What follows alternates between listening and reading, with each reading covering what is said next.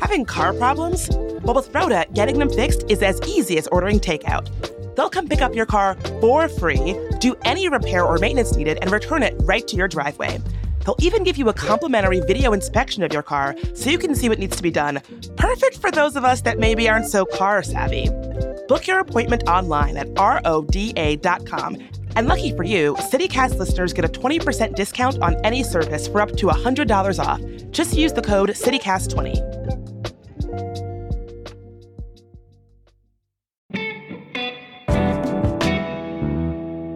Today on CityCast DC, DC's got some incredible historical artifacts.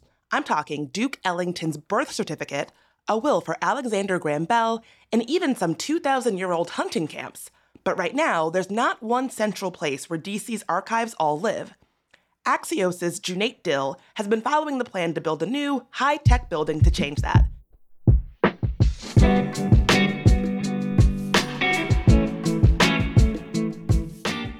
Today's Wednesday, October 25th. I'm Bridget Todd, and here's what DC is talking about.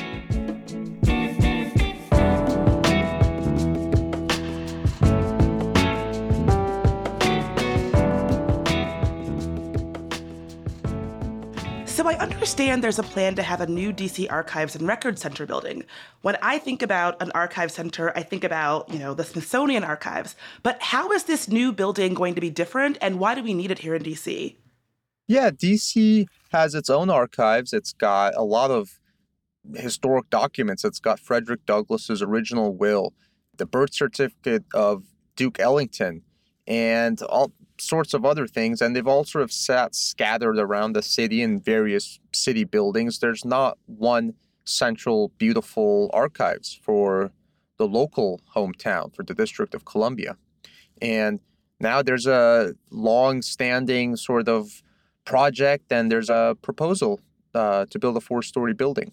So you mentioned records connected to folks like Duke Ellington. Is it not just historical documents, also cultural artifacts to the city?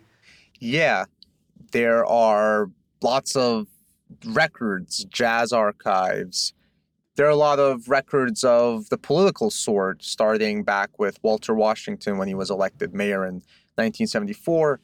There's even a macabre relic of an electric chair from the DC jail, which is kind of a strange thing, but it's part of the city's history.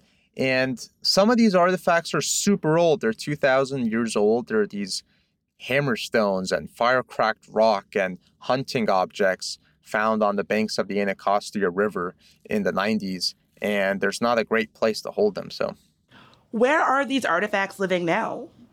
they're all over the city. There, some of them are in a windowless room.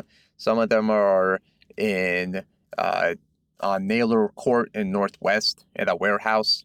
Um, but they're all just sort of scattered around, and some of them aren't really kept in the most ideal conditions. So, all of this sounds great to me. I love the idea of being able to find all of these interesting cultural records and artifacts in one place. But I have to ask, how much will this cost? Yeah, it's gonna cost. It looks like seventy-two million under this uh, four-story building proposed, and that's the current estimate right now. Do you have any sense of what this building is set to look like? Yeah, it's supposed to look very sort of uh, futuristic in some ways. It's got a glassy facade, at least from what the concept is now. Of course, we've seen lots of buildings where the concept looks very different from what actually gets built, but it's supposed to look like a nice building with exhibit space and and uh, a place for 300 people and a multi-purpose room and sort of a community gathering spot as well.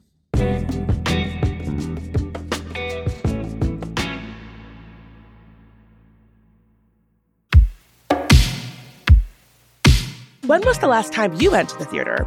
Well, we have a new show for you to check out.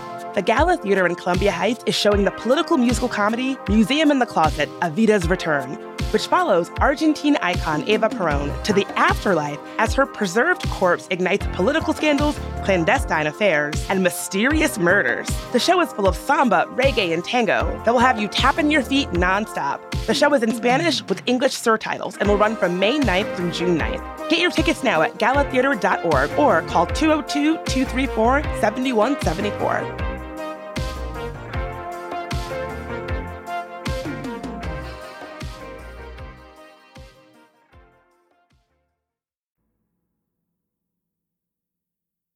So I know that this building is meant to be built on University of DC's campus, which and they'll have to demolish one of their buildings that is there already. How do the UDC community, students and faculty feel about that plan? That's where a little bit of controversy gets in. There are some students who don't want this to be built.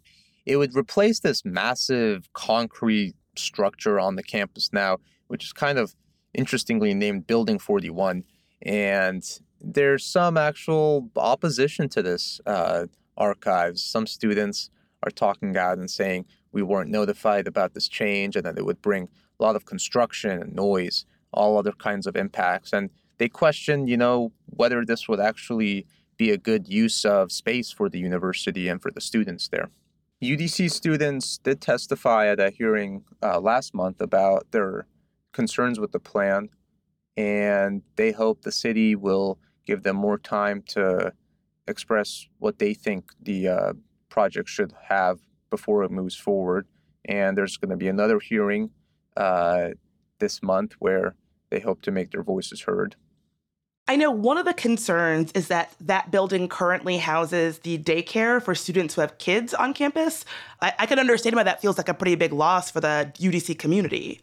Yeah, and there's also concern about a garden there that provides food to a food bank. So there's you know concerns there. I'm not really sure why there might not be a solution here. Seems like there might be able to find a way to keep the garden and sort of daycare facilities, but this is moving through a zoning process now. So now is the time for everyone to speak out and and put in their word. Well, that was going to be my next question is like what does the timeline for this all look like? Yeah, so there's a hearing coming up on October 26th at the Zoning Commission. So people can check that out online. They can uh, submit their testimony. And I will say the neighborhood commission over there supports the project. A lot of people who have worked on the archives for many years, you know, really look forward to a day when all the city's important artifacts, from politics to culture to music, can all be found in one place. I am surprised that it's taken so long to have this kind of archive in DC. Why do you think it has taken so long to happen? I mean, it's taken a long time, and in many ways, because of the money issue. And getting the mayor and the DC council to agree on funding for this has, has taken many years. And so now we finally have sort of a real plan, a real estimate of how much it'll cost, and they hope that this will work this time. I'm curious, what do you think a project like this says about DC as being a separate entity distinct from the federal government? Like, do you think that these efforts can sort of be viewed as part of the statehood arguments that DC does have its own culture, its own history, thus it has its own records and artifacts that are also important?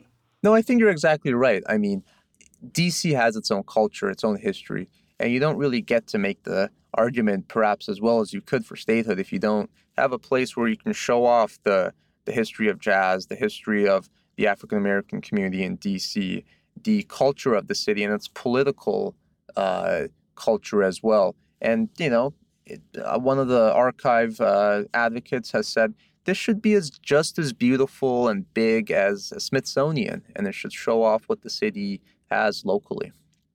Cuneyt, thank you so much for being here. Thank you.